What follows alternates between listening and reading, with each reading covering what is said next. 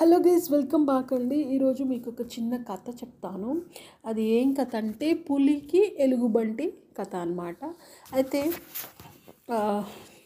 ఒకసారి ఒక పులి ఎలుగుబంటికి మధ్య పులి ఒక పు- పులి ఎలుగుబంటికి మధ్య సంవత్సరంలో ఏ నెల చలిగా ఉంటుందన్న విషయంపై వాదన మొదలైంది.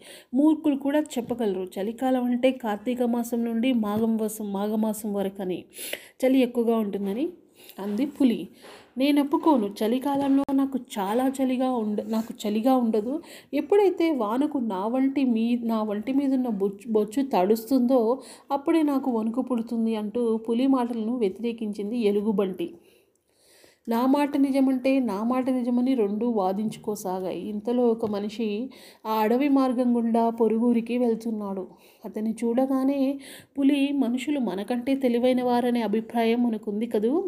వెళ్ళి అతన్ని అడుగుదామంది రెండు వెళ్ళి అతని దారికి అడ్డంగా నిలుచున్నాయి.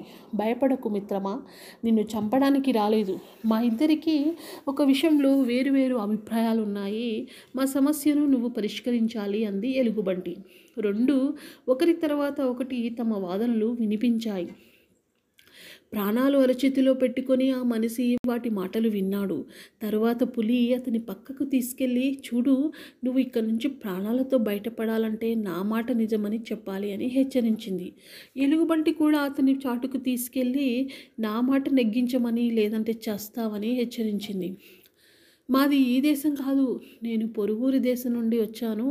ఇక్కడి వాతావరణం ఎలా ఉంటుందో నాకు తెలియదు. అందుకే నాకు కొంత సమయం కావాలి.